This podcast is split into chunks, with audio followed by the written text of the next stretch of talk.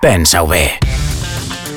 Tu que jugues, viatges, vaciles, desafies, t'escapes, balles, tries, et mous i crides a la teva manera, per a què vols un cotxe si no és per viure'l a la teva manera?